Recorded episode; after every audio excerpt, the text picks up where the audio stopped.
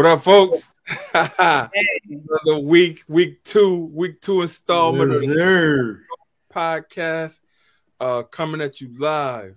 Uh, quick check in. How we how we doing in, in the corporate space? How we doing in the nonprofit space? How we doing? Yeah, man, it's good, man. I'm good today. Uh, I, I had a down moment where I had to get myself back together, where I was struggling to get some work done, but I got my mind right. Uh, I had my village get me back in the in the game. Like, That's yo, right. get yourself together, man. What you talking about? Like, you tripping? and uh, once I got told by myself, I was like, shook it off like Muhammad Ali. That's good. 12th round, came back out and, uh, you know, uh, really, really doing some good work. Um, had a great conversation with the CEO of uh, TechBridge, um, Tech, TechBridge Girls uh, this week, and uh, just excited, man. There's a lot of dope work going on in tech and STEM uh, uh, on behalf of uh, Black folks, brown folks, indigenous folks. So. I'm, I'm all folks. folks. That's yeah. what's up. Yeah. Dr. Harrison, what's happening in the uh in the nonprofit space? Just you know, trying to plug along, feeling good, excited about we um, some partnerships we have coming up with some schools, trying to do what's good to increase outcomes for little girls and young women. So it's good. Really trying to think differently about programming for our transitional grades, like so looking differently at things for eighth graders going into ninth grade and folks, uh, 12th graders who are matriculating into college or career spaces and trying to just make sure we have programming that's specific to those needs. So it's exciting. It's a good time to be uh, to be here, be alive, be with you, be in community. I'm excited. How about you, brother Ray? It's good to see your face. How you been? You know, I'm you know, I'm I'm, I'm Delta lounged up, feeling revived. You know, you know what what what what's happening when you go in the airport and you don't have to be amongst the common folks you know. but arrived. I have arrived. Yeah. Meantime, me and Heather sitting up in there with everybody in the right. germs, yeah. wiping down the seats. Down, I mean, Lysol. It's germs in the lounge too, but shout out to the to, to the lounge heads. I think my man, uh, my man Chris Stewart might be coming out with something uh soon, talking about lounges and whatnot. I'm gonna have to push him, but be a good conversation. But uh, let, let's let's jump in here. Uh, we got a a, a a a pretty live show tonight. Let's start off with the El Michelle uh, section of the show. Uh, what are we talking about tonight? We're talking about um, no masks in schools. Uh, folks is wilding. We're talking about the CRT call in hotline tonight. School we're gonna choice. We're gonna provide the number in the middle of the show. we're gonna, we'll have to. We'll have to. We'll have to. It's school choice week, so of course we're gonna talk about uh school choice. Uh, paid consultancy. I'm gonna bring bring us up on that. Uh, critical friends. I'll lead that conversation, and then elevators. Right? We always talk about sending the elevators down, but I got a story to kind of set us up to have a good conversation about that. And then lastly, we'll end up with our hip hop top five. All right. So um let's let's let's jump in here uh and and I guess talk about no masks in schools. Like how do, how do you guys feel about that? Rob, we'll start with you because it's kind of kicking off in your state. I mean, I told our 11 year, old, I was like, let me tell you something. I don't care what the law says. That governor don't pay no bills in the Simmons house.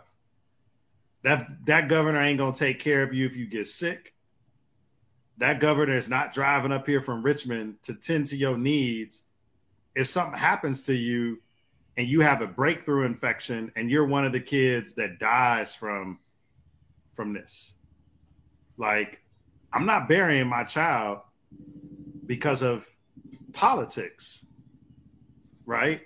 Like whether you get the vaccine or not, you know, I'm vaccinated and boosted. And like if they got if they selling that joint on the corner, I'm going to get three, four more of them joints because I'm gonna take my chances with the vaccine versus being dead and passing it on to my kids. I'm sorry, right? Yeah. But like, as someone who lives in Virginia,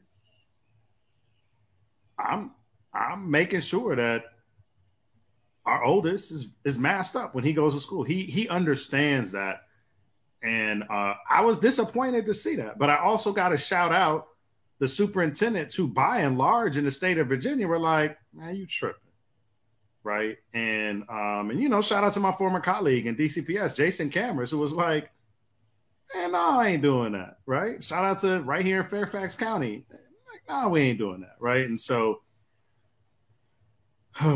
just disappointment, right? Because you also need health care and health insurance if you have to go to the doctor to combat this or you need medication or whatever. And if you ain't got it, you ain't getting it. So disappoints me as someone who lives in Virginia, and uh, I'll leave it at that. Yeah.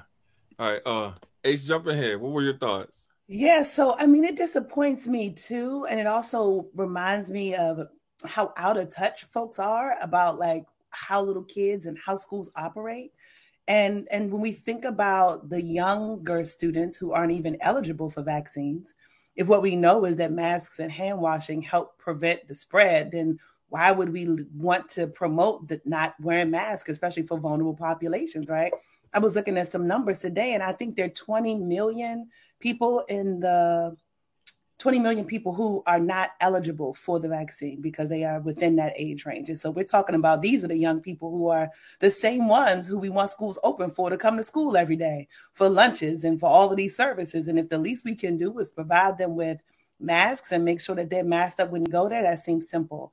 I think it also reminds me of, of how we have to address poor infrastructure in schools.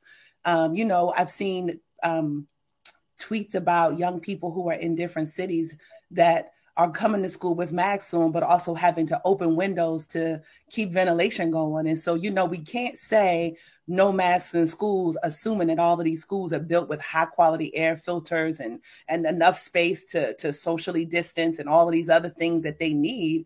You know, that's a small thing. It just seems like such a such a selfish, um, inconsistent response um, and and a little unnecessary. Like, how that what that guy say? Wear your mask. Like, wear your mask. It's a small thing. Yeah, and so you know, my school being one of the newer schools with uh, help HEPA fil- filtration that's similar to uh, what you find in a hospital, right? Nice. Uh, we're blessed in order to, to have that, in order to, in order to, because you know, we, nobody could have foreseen uh, COVID nineteen and its impact. And so for us to have the ability to have that type of system for our kids, keeping them safe, uh, we're uh, among uh, the fortunate in order for us to be able to do that. Also, um, you know, it, it's not just a, a, Virginia thing. This this stuff is happening in Florida. Uh, there was a mandate that came out of Nass- Nassau County in which they uh, they challenged uh, New York State, and um, and so there was a verdict in which um, the mask mandate was reversed. Uh, it's in a stay right now, uh, and it's going to be a legal battle in New York State. But um, I put out a tweet earlier today, just exercising uh, school leaders and system leaders to exercise their common sense. Like right now is the time for you not to play politics. Right now is the time for you to step up for kids. That's right. right? And so you need to step up for kids, regardless of whatever uh, opposition you may have. At right. the end of the day, I feel like this is my ticket into heaven if I'm saving some lives, right? And so, you know, that that's that's my stance on it. But um, so H, I want to give you I want to give you a shout out, right? So um, this guy right here, uh, Jiggy Rican, who is one of the parents at my school, uh, who torments me daily, um, he's he's he he he listens to our podcast, and so he was like, "You got your school leader right there." And so, uh, and so I think we might have an opening coming up. If you're trying to jump back into school leadership. Oh, me? Yeah, he pitched for oh, you. He, he he called me and we had a 45 minute conversation today Word? in which he pitched you. He was like, Got your school leader right there. She'd be perfect for the school. Give her what she wants. Wow. So I'm flattered. I mean, you know, some of my former teachers, shout out if you're watching, they're always like, So when are you coming back? Oh, what are you gonna do? So I, I mean, I'm I'm honored. I, I see myself as a, a seed planter. Wait, wait, stop, stop, stop. Stop. I'm not planting no seeds. The, the level of humility actually bothers me because you, sister, won twice, twice the Family and Community Engagement like fancy award in the District of Columbia. This isn't like about simply academics. You understand how to support communities and families because you recognize communities and mm-hmm. families are just as important as children. You dope. You one of the best school leaders to ever enter a building in DC. Okay, back to the regularly scheduled program, sis. Yeah. I, yeah, yeah. I, I, I, see my time. I see this campaign is is taking is taking momentum. This, uh, I'm not saying I'm part of the campaign. Back in public schools. I need, I need to have you here in DC for work. So like, I, I can't. I, am not campaigning. I'm just saying like, you know, brilliance has to enter the space. But when brilliance enters with humility, I have to name that that makes the brilliance even doper. Oh, thank right? you. Right. And so I just have to name that that's like Ray is like, listen, I'm trying hey, to get all hey, you got fo- you got Foster. I'm trying to get all these Somebody else like come to Harrisburg, PA. Let's hey, go. Listen, hey, you want to get put on? I'll put you on. That's the elevators. That's later on. That's elevators. listen, listen, listen. It don't have to come. It don't have to be here. It could be anywhere, right? Um. So, uh, segue. Uh, is where we at? Going on El Michelle in these comments. Um. Oh man. Uh, oh, CRT uh hotline.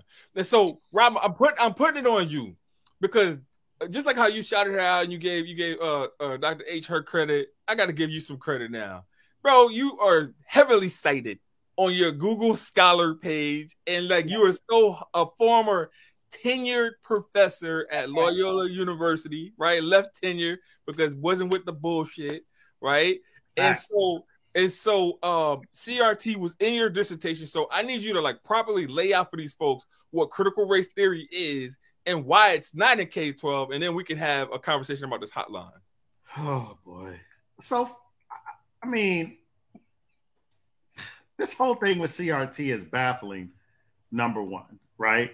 Just because I don't get it, but like as a interdisciplinary, both intellectual and social movement, CRT simply does an examination of the intersection between race and the law to look at ways in which decisions uh, and laws disproportionately impact people of color, right?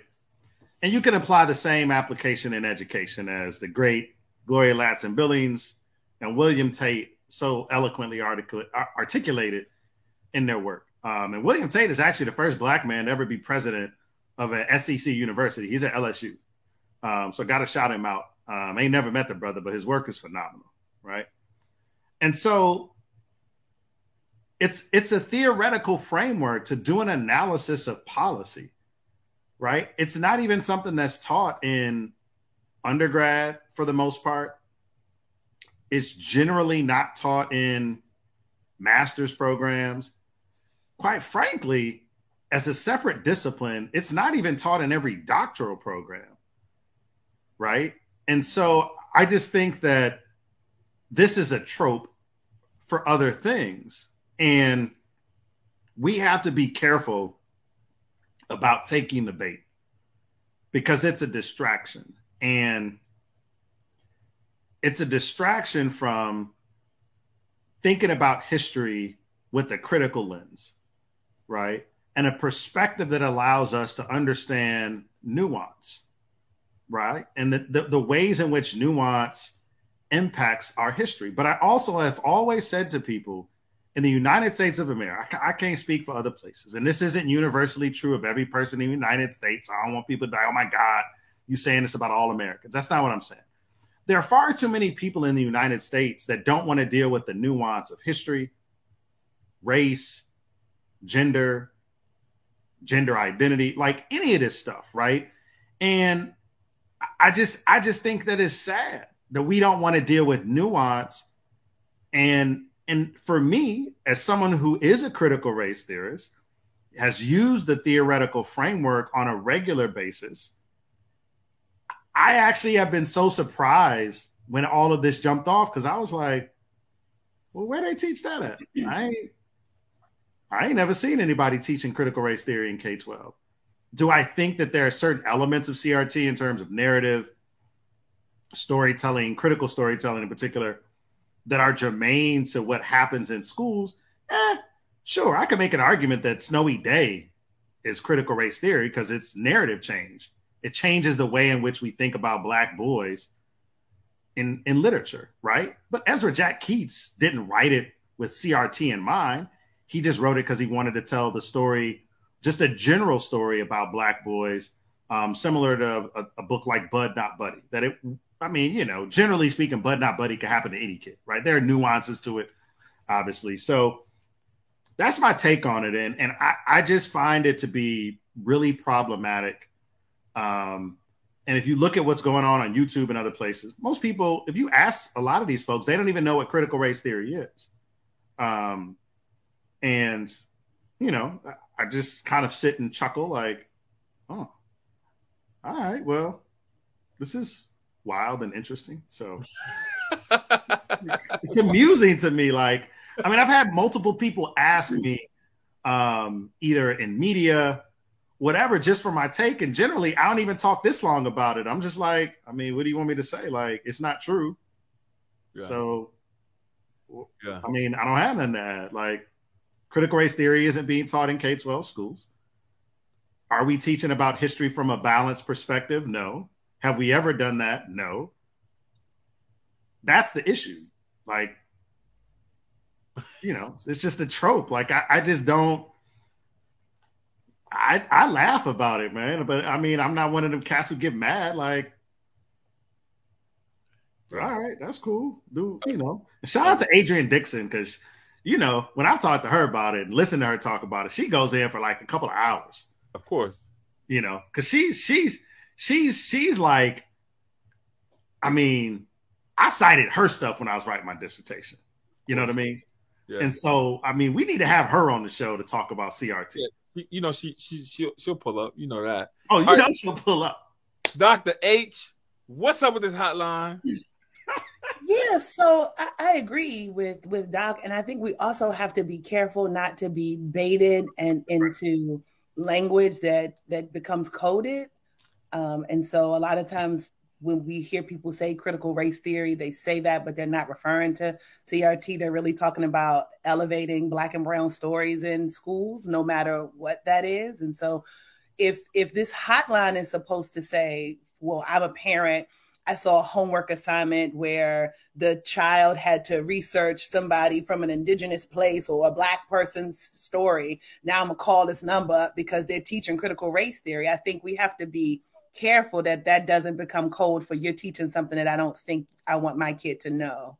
Uh, also makes me think about this whole conversation about this rule in Florida that this they're trying to come up with that you like can't have conversations that cause white guilt or make people feel guilty or uncomfortable or unsafe. And it's like, well, I, I appreciate that, but where's the safety and the comfort for people who are often unsafe in school spaces, who are police as they walk down the hallway because their pants uh, they don't have their belt on who are are are, are looked at and, and treated and dismissed and silenced all the time like when do they get to say i don't want to feel guilty and i don't want to feel unsafe or i don't want to feel like the only time i see people that look like me in books it's it's like they're enslaved Africans, Harriet Tubman, Rosa Parks, Dr. King, and that's it. Like, are these the only safe stories that we can tell?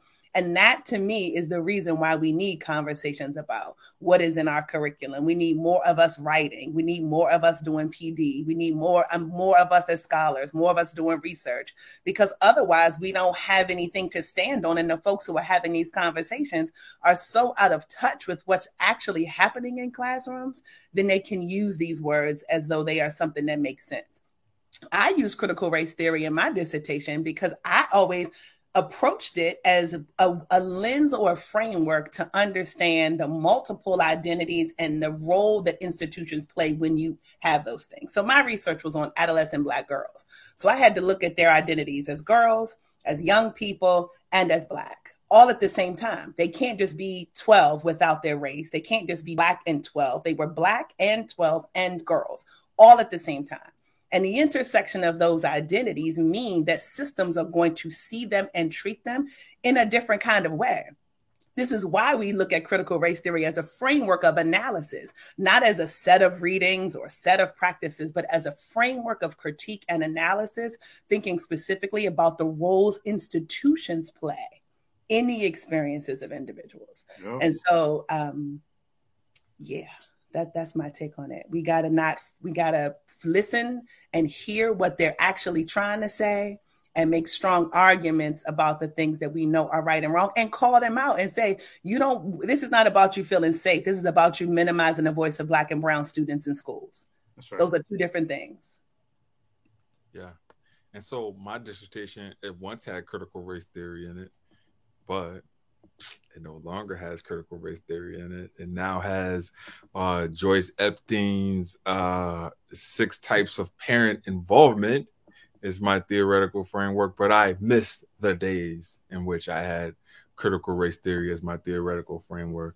Um, but to your point, though, uh, Dr. Hairston, uh, with regards to the lack of scholarship uh, that exists amongst uh, Black folks, um, you know, my my focus is is on uh, Black school leaders in urban charter schools and as I go into uh, these indexes and journals and try to find articles on Black school leaders, limited to none mm. with regards to an exact focus on Black school leaders in urban charter schools. Now, a uh, wide array of, of, of, leadership articles on Black women in school leadership, uh, Black men in teaching, but very limited in terms of uh, Black males in leadership. And so perfect segue to go into uh, this uh, school choice conversation, right? And so uh, everybody on this panel, uh, in some uh, shape or fashion, no, not everybody. I'm sorry. Uh, Ms. Harrison, uh, Dr. Harrison, you have never been in a charter school, correct? Oh, I have. I, I, oh! I time at a charter school. I was a founding teacher at KIPP West Philadelphia Prep. There it is. Really, 59th in Baltimore. What's up? Yeah. Hard, hard work. Yes. So everybody has had the opportunity to engage with scholars in the Play hard, school, work nice. In the in the in the in the, in the, charter school the charter school space. Uh and so uh Dr. H, we'll start with you. Uh what what's what's so important about school choice? School choice week. So I have always been a supporter of school choice. I think that you anybody would want as many choices as they could possibly have for their young person. They should, parents and families know their children better than anybody else. And schools have a responsibility, if you're going to require every kid to go to school at age five, depending on where you are, to be able to meet the diverse needs of those young people. And that's not me just saying it because it's flowery language. That's me saying it because I genuinely believe that that's what's right for kids. My challenge around school choice is the complexities, or as Doc likes to say, the nuances around enrollment, lottery, selection, opportunity, access, young people who don't have enough seats at particular schools, staffing and budgets and money that looks very different around particular schools and others, and if that really is fair. And I want to see choice be exactly what it is that you have equal opportunity to choose. And it doesn't feel fair when school choice feels like you're not giving me any choices. Like if you're giving me a choice between kicking me or punching me, do I really have a choice? Like mm, they both aren't going to be that good. And so I think that we need to be thinking about the quality of all schools and having a commitment that every single building, regardless of what neighborhood it is, what kind of school makeup it is, is offering responsible high quality, creative, relevant instruction for all young people, regardless of where they are. People shouldn't feel like they're against a rock and a hard place and that the only choice they have is outside of their public schools because they have a history of failing. Yeah. Uh, Dr. Simmons, sir. I mean, as I, I've always said to people, as Black people, we in the Black community, we've utilized school choice but it's in some ways the conversation has been hijacked where people conflate school choice with school voucher programs, right? And school voucher programs uh, are an element of some school choice laws and policies in certain communities. I am not a voucher person. Like, I want to be clear, right? Like, that's not what I'm suggesting. but if you look at, there's a great book about black kids going to Catholic schools, right? Between about 1960 and the 90s. One of the leading educators in many urban communities of black children was Catholic schools, right? And in some ways, Catholic schools had a legacy of desegregating at a much faster rate than the traditional public schools as a result of Brown v. Board of Ed. Right now, that's not universally true, right? But in Philly, there's a huge segment of black kids that went to Catholic schools in Philly, DC, Detroit, right? Like it just it just is, right? And I, I think that's a form of school choice. Parents chose for whatever reason to send their kids there. Um, but I also think that having worked in both spaces, that um, you know, it we've also forgotten the history of why charter schools were created, right? In terms of being, they were never designed to be apart, separate and apart from the traditional public school system. That's actually not how they were started in the state of Minnesota. It was not their intention. Um, and you know, and I think that I also think about school choice not from a binary because I think it's a false binary of public school districts and charters, but also think about in a place like Metro Detroit where school choice means you can go from Detroit to Oak Park in a traditional public school because you have choice to go across city lines if you you know have transportation and all those things. Um, and i think you know there's school choice here in fairfax county where depending on the situation you know you can go to a school that's not in your neighborhood. Um, but I also think school choice in many communities where it becomes problematic is the domain of the privilege because oftentimes they don't provide transportation to young people and that's where it becomes really problematic. Um, so I, I, don't I don't have a problem with school choice and have never really understood the the heated nature of the debate the debate. Um, but I'm certainly interested, uh, Professor Ankrum, in your take on this uh, because you you usually have the most heated opinion on uh, school choice, and uh, I always find your take on this to, to be fascinating and informative um, as a current uh, charter school leader. Yes, sir. And so, so it's funny. Uh, I had a conversation with one of my one of my school uh, one uh, one of our teachers today, who has uh, four kids. Um, three of her kids are enrolled in a charter in our school, charter mm and then uh, she has one kid that goes to the high school in her district, right? Hmm. And she explained it eloquently, right? She was like, "Hey, listen, I choose uh, the district school for my for my son because that's the best fit for him. I choose the charter schools for the, my other three kids because that is the best choice for them." right? And so, you know, she highlights the fact that having the ability to have that school choice benefits her kids, right? And so that that prompts me to to go into my spill with regards to parents are the experts of their kids, right? Um, parents are the first teachers of their children, right? And so parents turn their kids over to school teachers, into schools, into school leaders, but that parent is tapped in and knows how to motivate their child that parent knows what uh what things in addition to uh their kid is going to need right? And so it needs to be a healthy school partnership with parents that allows parents to do what they need to do that's in the best interest of their child. What you'll see is you'll see a lot of these systems that miscalculate funds based off of per, per, per pupil allotment and it's always looked at or viewed through the lens of if you go to another school, you're taking money away. It's not your money, first and foremost, right? That money is allocated to the child and it should follow the child wherever the parent decides that they want to put their kid, right? At the end of the day, we need to start respecting these parents and respecting their rights to put their kids wherever they see fit. That's going to be in the best interest of that child when I think about charter schools and I think about school choice, I think about it as being healthy competition. I don't want any monopolies, right? Imagine if you only had AT and T, you have shitty cell phone service, and you would hate the world, right?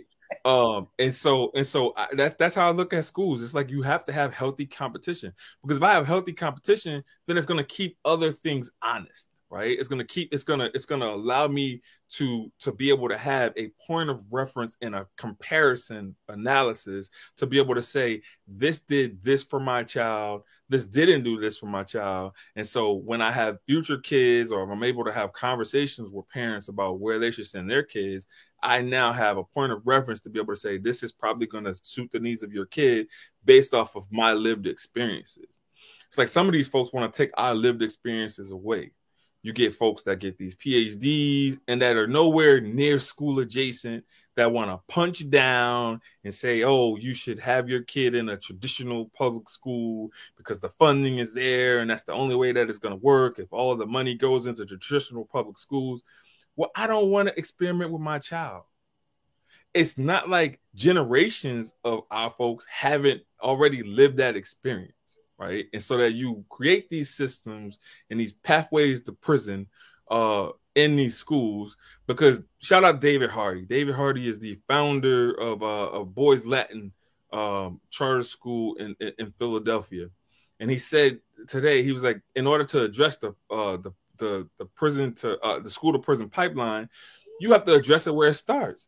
It starts in the schools, right? You can't address it when they get to prison. Hmm you got to address it when it gets. You got to address it where it starts, right? And the only way that we could do that is by affording parents choices, expanding choices, because right now we don't even have enough choices.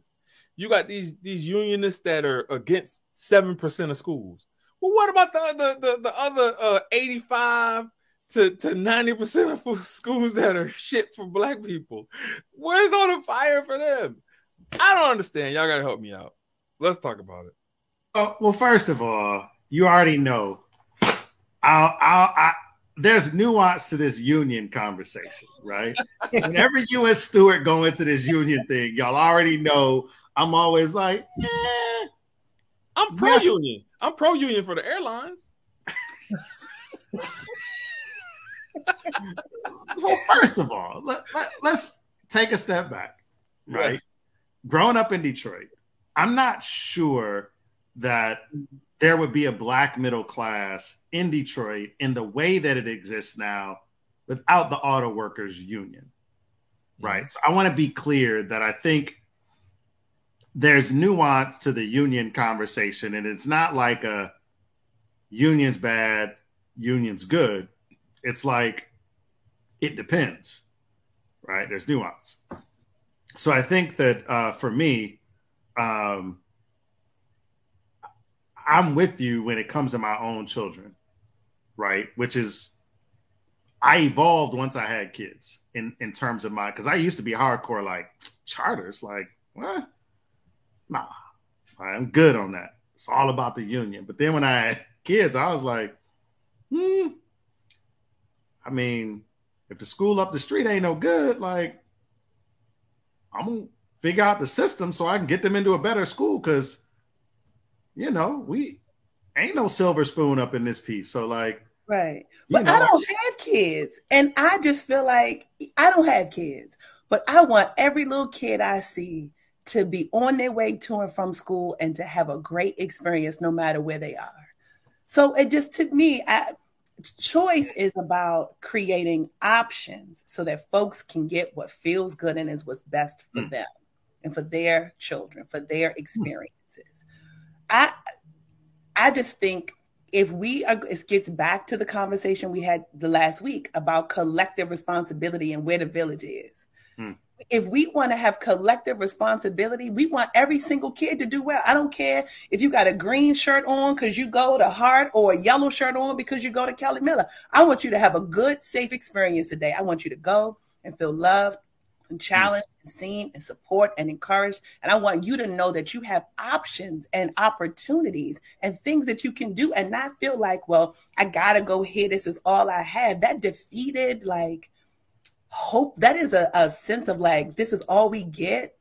That that we see planted early on that makes people think that well what's the point? I don't even have a choice. Nobody's listening to what i say. I really want to play soccer and we don't have a field so i can't invest in my dreams and play soccer. Like that's crazy. We need more opportunities for all of our young people. And i don't and we get so busy fighting with one another not us but folks get so busy fighting about it instead of thinking about like how would you not want what's best for kids whether they're yours or not that just seems crazy. If you're going to be in this business, this is all young people, every single one of them, the ones that are perfect and the ones that are imperfect. We still have a responsibility as educators to provide them and their families with choices so that they can be successful. So I'm gonna say something that's really unpopular. You sitting here wondering why people want you to come and run schools again. Correct. so I'm gonna say something, Ray, on this that's really uh, I don't know if it's unpopular, but it intersects with our understanding of race. Mm-hmm. right? I have found, and again, this is not an indictment of everyone. I have found that a white neoliberal education position on this usually is like strongly about kids going to public school. And I and I don't mean neoliberal in this like ed reform way. I'm just thinking about this neoliberal like I'm all for the people and social justice, right?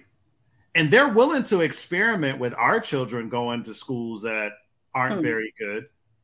And I always wonder, and I say to people, and I won't say no names, but there's a guy at Wayne State University who always does this in Detroit. And he's come at me multiple times over the years.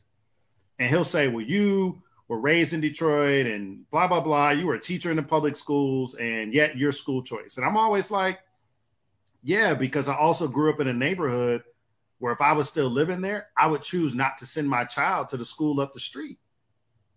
You don't have to make that choice for your baby because you live in Royal Oak in Michigan. Right. And so I just think that there's this nuance. And again, it's not all white neoliberals. I don't want that to be what people hear me saying. I just think there's this hint of like neoliberal self righteousness that mm. oftentimes gets in the way of people dealing with nuance, dealing with the different ways that people experience America. So I just think that it's important. Yeah, my bad. Co- hey, that's COINTELPRO. Anytime you're about to say yo, anytime you say something spicy, anytime you about to say something spicy about white neoliberals, they come in and they snatch you up the core. Look, I, I, ain't trying to be rude. I'm just saying, like, I, I just did you say did you say what you had to say? Yeah, I say what I had to say. Ah, oh, I missed it. Ah, that's okay. That's okay. That's okay. All right, back to this agenda. Um, where are we at? Uh, oh, so um, so we talk school choice. Uh, let's talk paid. By the way, that's a lovely photograph. By the way, right? Thank you. I appreciate you, sis. Quite nice. Um, paid consultancy, right? And so I see this a lot, but we don't really call it out. So you'll have folks that'll have these budgets, right? And they'll have the ability to hire you as a consultant. But because they know you personally, or because they know someone that may know you personally or they may have like a you know a, a, connection to you. They'll reach out to you tap you for your expertise but won't pay you for your expertise right? And then because they feel like they have that in they will continuously do this. And us being really good people kind compassionate right? We'll continue to fuel these conversations without stopping them in their tracks and saying, look, either you're going to hire me as a consultant or you're not. Right. And so, first off, why do we do that? Why do we allow ourselves to be taken advantage multiple occasions? It, it, why do we do this? I think as we, at least for me, I I think it's not it's until recently, I had a hard time talking to people about money and like saying to somebody, well, I hear you, but I mean, you know, like you taking up my time when I could be doing something else. Um, and I will say, like for me, if it's once or twice, and one of my people call me and they're like, "Hey, I need to rap at you about X, Y, and Z," I just do it because I don't know, like somebody, I don't know, like I would hope somebody would do it for me from time to time. Like, hey, need your opinion on X, Y, and Z. Um, where I have seen that uh, I've ignored people is when I feel like uh, it's the equivalent of having a, a quarter time job where you asking me to put in 10, 15 a month and we not talking any compensation. Um, and and I find it difficult for me personally because it's hard for me to have difficult conversations with friends about money sometime. Like I've had moments where I'll be like, all right, I got the I got the first round of drinks at the game. And don't nobody get a second round. and I'm like, so I mean, we said we was gonna drink. I told y'all I had the first round. Y'all said y'all got the next one. And don't nobody pull up because all y'all is expensive and drinking $20 shots of Patron. Mm. And so, like, I came out a bill or two for the crew and took one for the team. Y'all ain't gonna do the same. and it's difficult for me to say, like, so ain't nobody getting this round of drinks. Y'all trifling, I'm out. It's, it's, yeah, that's that not, was easily said. You did it. You said it really well, right? Yeah, there. but it's hard. That, that's not. No, no, that's not hard at all. That's that's no, no, no, sir. Uh, Doc, Doc, Doc, jump in here. So here's here's what I think. Um, and and so shout out to Doc because one of the first paid opportunities I ever had to speak was one that he uh, encouraged me to do. And he's like, "Yo, this is your time. You sharp. You. I know that you're gonna drop knowledge, and so it's not a lot, but it's a little honorarium. And I want to let you know I appreciate your time." and I had never been asked that before. I had been asked to speak on panels and, and go show up. And, you know, I, I, guess my point is it's also about experience because once that happened, it reminded me, like, wait, you know what? Maybe I should be thinking more specifically about areas that I that I can speak on with expertise. And, and if I'm speaking on it with expertise, and what you're going to say is like, you're going to take what I've said to influence decisions you make, to influence PD that you give, to, to hopefully shift the practices that are in your building, then this should be like a paid service. This isn't us just chit chatting about things that we like. This is you inviting me with an audience and an intent and a purpose. And so I'll say, you know, I didn't, it didn't dawn on me. It didn't feel like something I was supposed to ask for. And I think we also have these, these networks that we believe are networks mm. and forget that they are also should be opportunities for you to both grow and to hold you accountable. I know we'll talk about critical friends in a bit, but you know, I, I didn't even think that it was something I should have been asking for until it was brought to my attention. And now it's something that I consider. And so knowing that allows me to have more discretion when people ask me if I want to speak for something. Do I have time? I have to actually consider it now um, and weigh the cost and the benefit of what it's going to take for me to put into it. The other thing about us too, and most folks, is we're high quality, right? We're not coming with no overcycle data, no overcycle slides. We're not going to be late to show up. And so there's a level of professionalism and a quality of service that we are providing because that's who we are and how we're built that I think we should be compensated effectively um, for those services. But I wouldn't have thought that until Doc offered it. So thanks, Doc. So I want to talk about that honorarium that you received because I think that I gave the, the a similar amount of time and received no honorarium, and it was just like off the homeboy string, which I which I'm cool with because you know what I'm saying I, I pose a lot of questions to this guy as well, so I'm all right with not being compensated. It in the bank, but no moving forward.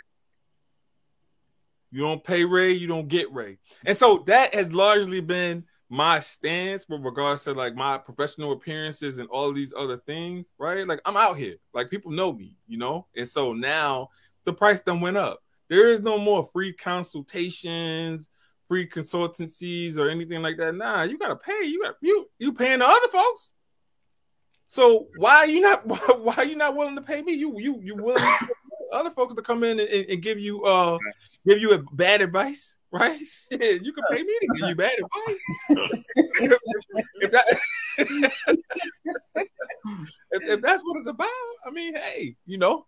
But um, but definitely we have to we, we have to know our worth, right? And we have to yeah. be willing to uh go out there in order to defend the fact that's that right. we are worth something, right? Right. So yeah, and so um great segue into this elevator down thing. I'm putting the screen on me because I need it, right? Because I'm about to go to hell and go but on. like in a quiet manner, right? Not loud and obnoxious like Stephen A. Smith, but like quiet. right? Okay. And so a recent situation presented itself, right? I had a friend who uh who is adjacent to uh some money in a, in a in, a pretty high power organization who wanted me to be a, a, connector to another friend who works in a school system, right? Was trying to give this person some money, right? So I initially emailed the person, I guess it was an old email or whatever. And um, you know, the response was not a thank you for making this connection response. It was um, why are you emailing me at this address response?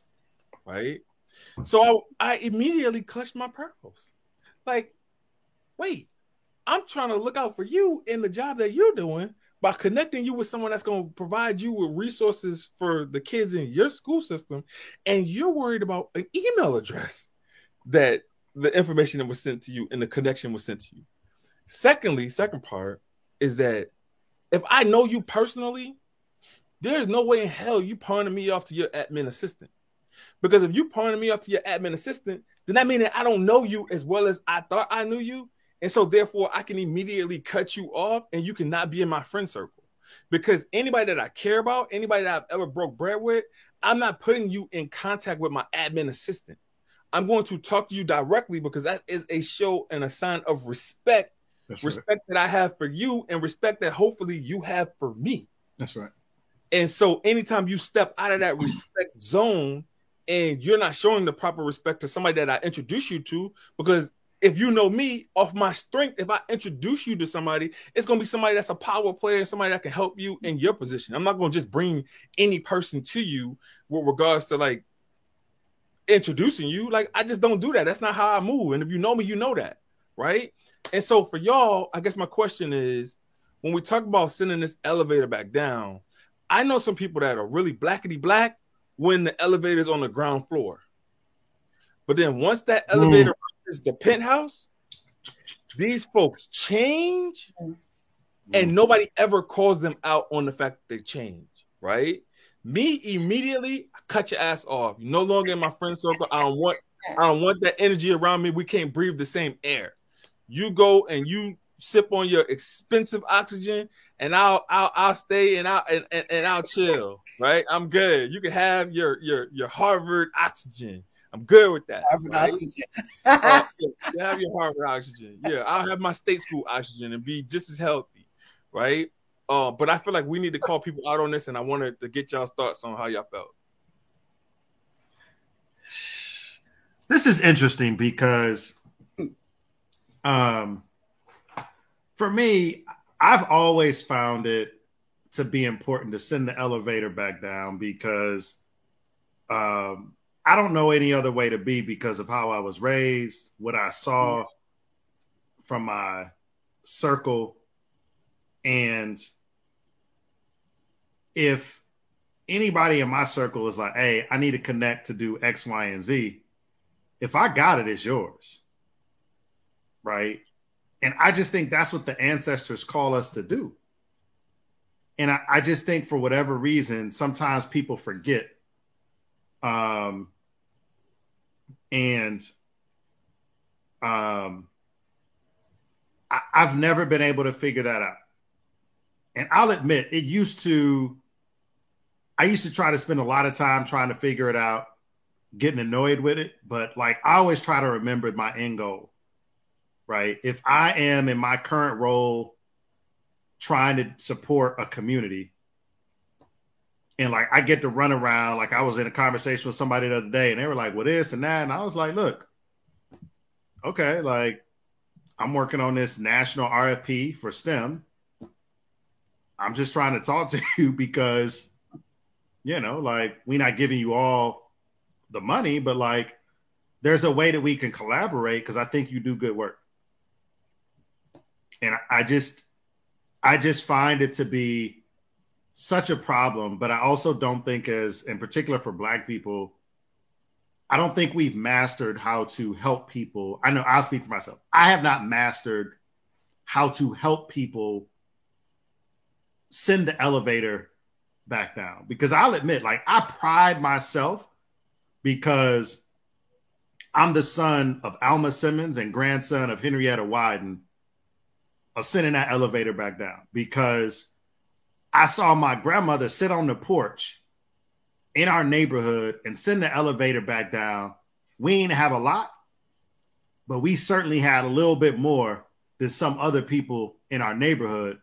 And whether it was a, a basket of rolls, whether it was, you know, in Michigan, you get 10 cents for the bottles. If it was like, look, I got 20 bottles, you know, even as a kid, I would say to the homies, like, well, my granny was like, look, you got 10, I got 10. Like, I mean, let's, you know, we both got a dollar, so we, we both ain't broke. So, like, yeah. you know, so I, I think it's important. Um, it saddens me when it doesn't happen. Um, but yet people want to tap into your network. Can you connect me to so and so? Like, yeah, but like, I just reached out to you two weeks ago for a plug and just like your opinion, and like, you ain't say nothing. Yeah. Well, you know me, I'm I'm always like trying to figure out so what, what's the motivation behind that, right? Like, so why would what are the things that we're getting away from somebody sending the elevator back down? Maybe they're like managing their own insecurity and they have to show up in a whole different way. And mm-hmm. they know if I bring my peoples in there, they're gonna call me out because in this other space I have to be this other thing, right?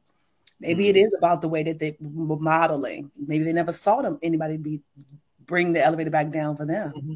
You know, maybe the other thing is that people just people are sometimes so um bizarre in the way that they see themselves and the way that they think others see them mm-hmm. that hmm. maybe people just don't even know what to how to do that right they don't even know how to have a conversation without somebody assuming that if i send the elevator back down for them maybe they don't think i'm good enough or maybe they think that but I think that there, there's something about that. I think that is cultural.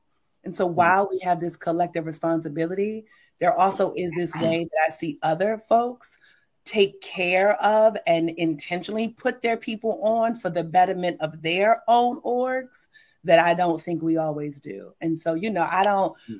I'm great. I I send the elevator back down. I feel like I'm called to do it. That's what I'm supposed to do. I model that. I do that for others. I'm grateful when people do it for me but but maybe we maybe another question that we can think about or maybe people can like drop in the chat like what are the things that get in the way like why wouldn't you? Why why wouldn't you? Why wouldn't you send the elevator back down? What's getting in the way? I think you pointed it out yo. We got some haters that are uh in, in right. the, with the with the harvard air. Uh and, and and i think that you know you kind of hit the you kind of hit the nail on the head when uh when you were like you know people you know people that are familiar with you are going to call you out in those spaces. And not going to allow you to show up how you want to show up or how how you become comfortable in those spaces with showing up especially mm-hmm. if you're not showing up as your authentic self. You're that's showing up as this person that's like this made up this made up iteration of what you really are yeah, you really are in the community. So how yeah. sad right? How it sad is, that must it, be to it, not be able to show up as your authentic self and then yes. to not even include other people because for fear that someone would sniff you out. What a shame. Yeah. What is that cucumber lemon? What's happening up there? This is just a little lemon water, but I do be on that cucumber lemon. You know, keep it fresh. Yeah. Keep it the fresh. That's, that's hooch, man. Bougie, bougie, bougie. That's, that's, that's moonshine. Uh, it's, it's Delta Lounge. Stop playing. hey, and they be having cucumber infused water that's how you knew what it was. See, that's how you knew because you cucumber, watermelon, and yeah, that's the, all right. So last thing we're talking about tonight, and this is gonna be pretty spicy, right? So want to set this up real nice, right? So we're gonna talk about who's your top five in hip hop, and I don't know if y'all want to get into the whole uh rap versus hip hop. I don't really feel like doing that, plus we don't have enough time. And so I say we we we we name one and we go through a cycle of naming one and then uh pick one to kind of like this is my top person or this is whatever and this and here's why and give an explanation. Can we define top? Top as in like if you have a top, top five. like favorite, like heavy the, rotation. the one that has had the the one that's had the best the, the, the most impact on I guess who you are. I don't know. Okay. All right. All right. That's cool. We're good? I got it. Yeah. All right, sweet. If you're in the comments, let us know who your top person is. In the comments, let us know why that person is your top person. right? And let's let's let's kick it off like this. So so uh so Doc, we we start we're starting with you, bro. Uh first up, who you got? Biggie. Biggie. It was all a dream. I used to read Word Up magazine. Biggie had the dopest quote. I was telling uh, uh, Dr. Harrison this on Saturday when we were rapping about this project uh, that I was working on, and I was seeking her uh, advice, like to make sure I wasn't thinking about it, and I was giving her feedback. She got invited to write a book chapter, dog. Yeah. I'm gonna put her out there like that. Like that's how brilliant she is, man. She anyway, I'm gonna come back to that. And I was saying to her, like, one of my inspirations for doing research on black men and boys is Biggie's statement around stereotypes of a black male misunderstood and it's still all good. One of the most profound analyses of black male life in America. He had a PhD from Bed-Stuy, Brooklyn. Yeah. I see Yeah. Biggie. Community, community, community PhD. That's what I'm talking about. That's Dr. H, Yeah. what's up? So Who I'm gonna go with Rakim um, Ooh. for lots Ooh. of reasons. As Woo. a young person, um, I love music, and I I'm a all I learned through listening. So I would, you know, I was a fiend before I became a teen, and the way he was able to use words.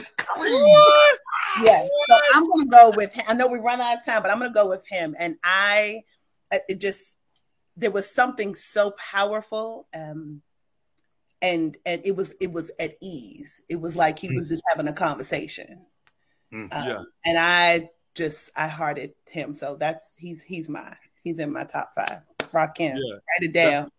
All right. Bam. So my well, uh, one of the persons in my top, one of the people in my top five, we're gonna go with KRS One. Black cop, a black cop, black cop. Yo, so, Okay. so when I think about just like teachers, right, and folks that use hip hop uh education to teach, there is no uh greater MC uh to, to that to that body of work than KRS One, right? Uh I learned so much from him in terms of listening to um just how he approaches the science of of rhyming, right? And so KRS One is definitely in my top five. And so Rob, we'll go to you. Jean No. Grae. Who? Jean Grae. She's a dope female MC out of New York. For those who are real hip hop heads, they know Jean Grae. Jean Grae is a older version of Remy Ma.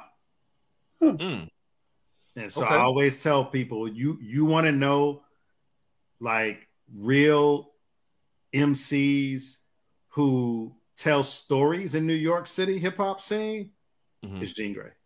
Okay. I appreciate that diversity. Uh Dr. H. Yeah, so I'm also going to, I'm looking at my little list and my notes. Um, I'm going to go with Black Thought. Um, Mm. Mm. You know, again, I'm into words, I'm into like language, and I just, the, the way that he is able to create a story, and there's a, there's a powerfulness to it that's very, and it's like so much, it's like entitlement. Like I know that I'm, what I'm saying is everything. So I'm, I'm going to go with Black Thought, um, part of the Roots crew. I That's appreciate that. I, hey, listen, hey, listen. I think Black Thought is a is a very underrated MC, and I'm glad that he made uh, somebody's top five, just not mine. right. Yeah, maybe top ten, maybe top fifteen. So, uh, my I guess my second my second is going to be Lil Wayne, right? And the reason why it's going to be Lil Wayne is because I'm into I'm into uh folks that kind of mend generations, right? And so if you look at what Lil Wayne has been able to do, uh, he has taken the influences of a Jay Z and rappers like that, and then he has influenced a generation of new rappers, right? And so when you see these new rappers that are coming out, if you ask them like who's your favorite rapper, who'd you like pattern your rhyme scheme from, and like all these other things, they talk about Lil Wayne. Lil Wayne is a, a genius when it when it comes down to that. He's made some really good music and has an extensive body of work, and um, Southern MCs are underrepresented, and so to have someone like Lil Wayne in your top five, it just makes sense. And so, uh, uh, Doc, we'll go back to you, sir since you're gonna go to your your roots in uh uh the South, um, I'm gonna stick with uh the South as a since I was born in Atlanta, but I am gonna circle back to Detroit because y'all know it's coming. Um, y'all know it's coming. Uh, I'm gonna go. I can't choose one. I have to go with the group OutKast. Oh yeah, okay. Because the cast was like eclectic, and um, they they just spoke to me, you know, with in ways that I just was like, yo, this is okay. this is the deal. So I got OutKast. Yeah, yeah, yeah. All right. Um, and so fo- folks, if you're if you're wondering what we're talking about right now, we're talking about hip hop top fives right now.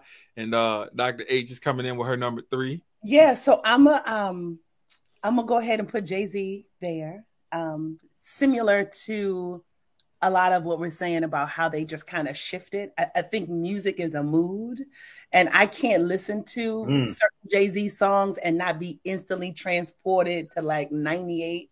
Um, I, I, mean, I, I, I'm going to say Jay Z. He is is I think what he's been able to do and how he's been able to transition into other places and still and every day seeming to go more authentic into mm. who he believes he is and the purpose he believes yeah. he's called to do. Um, I'm a I'm gonna say him. Um, yeah.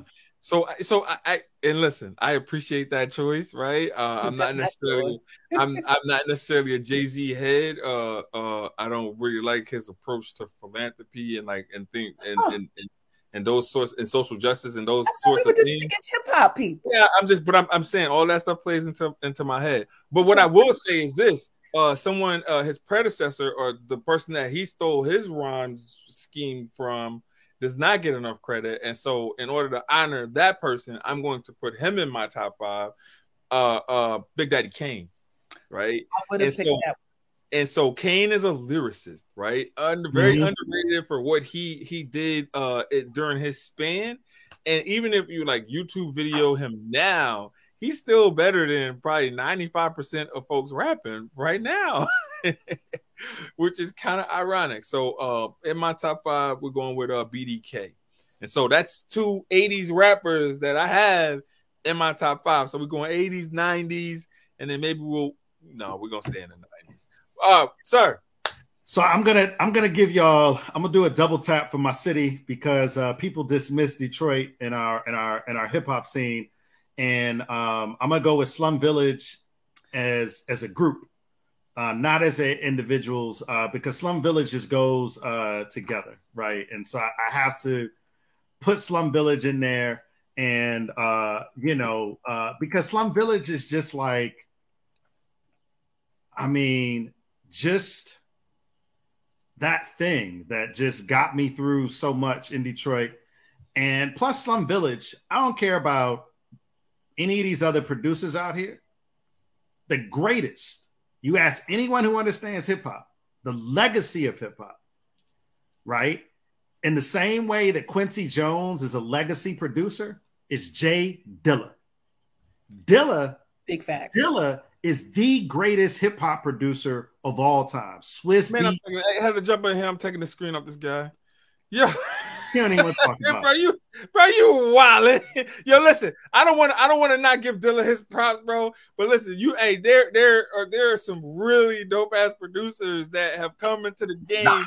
And, and so and so you you you mean to tell me you we we not gonna talk about we not gonna talk about Dr. Dre and his impact on hip hop? We can talk about him, but Dre will tell wait wait, but Dre and other producers will tell you how Dilla influenced their art. And they will say, t- they have said Dilla was an artist. Like Dilla would paint a picture when he produced. And, and again, Dre's in my top five. Like I ain't taking nothing away from Dre. We're not talking right. about Premier. Premier ain't ain't ain't Dilla, man. Like what?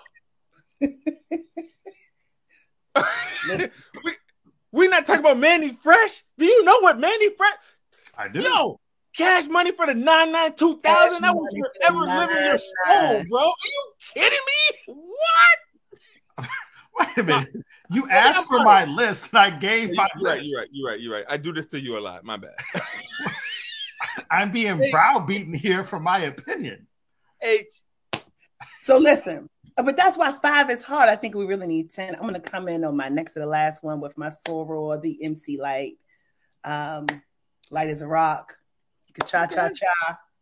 I think that she was amazing. I loved her lyrics. I can listen to it now and instantly be like there and ready. So I'm gonna say MC Lyte as my next one. And my last one, I'm not gonna say Whoa, it. how you get to the last one? Oh, I, I know. I'm just saying. I, I I bet people know because it's the one that I adore. But go ahead, MC Lyte. All right, so all right, all right, y'all jumping the game here, but all right. Um, so uh, my four is going to be Nas, right? Like I feel like Nas has done so much for the culture in terms of just Really? like, just like what and not. I know. I know. lyrically, I know. Nas, I just I was never. man, woo! All right, uh, Doc, who's your five? Because that Slum My- Village threw me off. My oh man, I can't. Can he live? Um, my number five, and a shout out to, to Dr. Harrison and Music is a Mood for moments where I was just like, man, this is some bullshit. Um, shout out to this cat came up the hard way in the Detroit hip hop underground scene, right? And he and if you listen to the game, he says there's a reason why nobody, nobody wants to battle Eminem. Okay. Oh, okay. Um. Okay. All right. Uh. Uh. I don't. I don't know if, if that's culture vulturing, but we'll go with it. Um. Vulture, vulture. Oh boy. what- It's your turn. You get the next one. Nah. You second to the last. This is your fifth. So um my my my fifth is gonna be I wish that you could see Thug Life. It's gonna be Tupac. Okay. I can't deny it. yeah. I'm a rider. You don't wanna with me. yeah. Yeah. Police bucking at me. Yeah. Come on. None to G. Yeah. So Yeah. it's Tupac all day. I got it. Yeah. Got his tape coffee table book over there on the coffee table. It's Yeah. Pac. All right. Cool. Hey, I, I respect it. I appreciate it, or whatever. However, right? it's not in your top five. no, no, no. Pac, Pac, Pac is in my top five, but I don't want to repeat folks and whatnot, you know. And so, Okay. Pop, yo, he's definitely in my in my regular top five. But so, so my top five, since this guy said Slum Village, I feel like I can go all on the edge. Uh, they like soul. I don't know. I'm from the south, and so my fifth is going to be Luke Skyywalker, right? And so What? Miami, Miami bass, Miami bass is, Okay. is Miami bass is making a comeback. Plus, the other day I was I was in Fort Lauderdale, and I don't know if it was him or not, but I really think that it was him. I saw him in, in the uh The Delta Lounge. on the no, no, he wasn't he wasn't flying. I saw him on the luxury side of the Sawgrass Mill outlets over near uh the uh the Moncler store. I thought it was him. Could have been him. I think it was him. But even if it wasn't him, shout out Luke. And uh Miami bass is making a comeback. I had to do that because listen, this guy said Slum Village. So I had to I don't know that that's like rap. I mean, that's why I think if we were doing influences for the culture, Yeah, it like would be in there. But this is rap. oh Don't stop, get it, get it. Actually, a lyric. Not- I mean, I like- guess. You- listen. I mean, that's like I don't know. Yo, you you listen. Y'all have a uh, y'all have a, a party walk that is uh uh fashioned on on the doo doo brown uh, uh beat, and I used to go to campus center parties prior to pledging just to see the SG Rhos do that party walk, right? Because I was just like.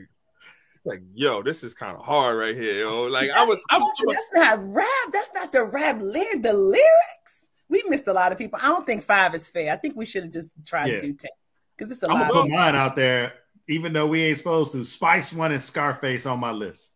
Spice one, Spice hmm. one, Scarface. Scarface, yes. I It's would lot probably put It's definitely Eight face, over. man. I, I want to put MC Eiht over Spice One. Okay, I could do that. Yeah. I, I can't put him over. I always tell people like Scarface. When I listen to Scarface, Scarface even now, Yeah. the way in which he told a story Yes. Yes. Yes. of Yes. Yes. darkness Yes. Yeah. to light Yeah. and the human condition, in particular Yeah. for Black people, Yeah. Yeah. was yeah. one where I would sit there and be like, "Yo, Yeah. this is some dark stuff," but like Truth and the reality. story of Yeah. redemption that always came through his lyrics hmm always spoke to me. Always, Yeah. like I, I love Scarface. Agree. Uh, We didn't Yeah. talk about Snoop either. I really, I, mean, Snoop. I like Snoop. we didn't talk about um we didn't talk about any of the new generation because if I ask my son what his top five is, it's gonna look totally different from mine. They all Uh, have the little Yeah, this Probably. is little baby, Yeah, little baby. He may he may say little baby, he may say little Uzi Vert, he may say It's something. yeah, he this may say Gunna. He may the I like, randomly the randomly ignorant hip hop is not my jam. Like, and we was pushing P tonight. That was the title of this episode. I So- mean, yeah, I mean, Clipse, Clipse got something too. Nobody say Kanye for Sheezy. Uh, he gets no. no love. But I'm gonna I'm gonna I'm gonna watch the documentary though. I think if you had asked me before the old Correct. Kanye, I would have absolutely said. Old Kanye, I would have old, put him old, in the old Kanye after the last college, I think college uh, College dropout. I think No. even Heartbreaks and 808s was great. A lot on, yeah, I like that one Let's too. take this offline. All right, folks, you've been listening to, to, to another episode of Three Times Dope Podcast. We will see you next week, same time, same place. Peace.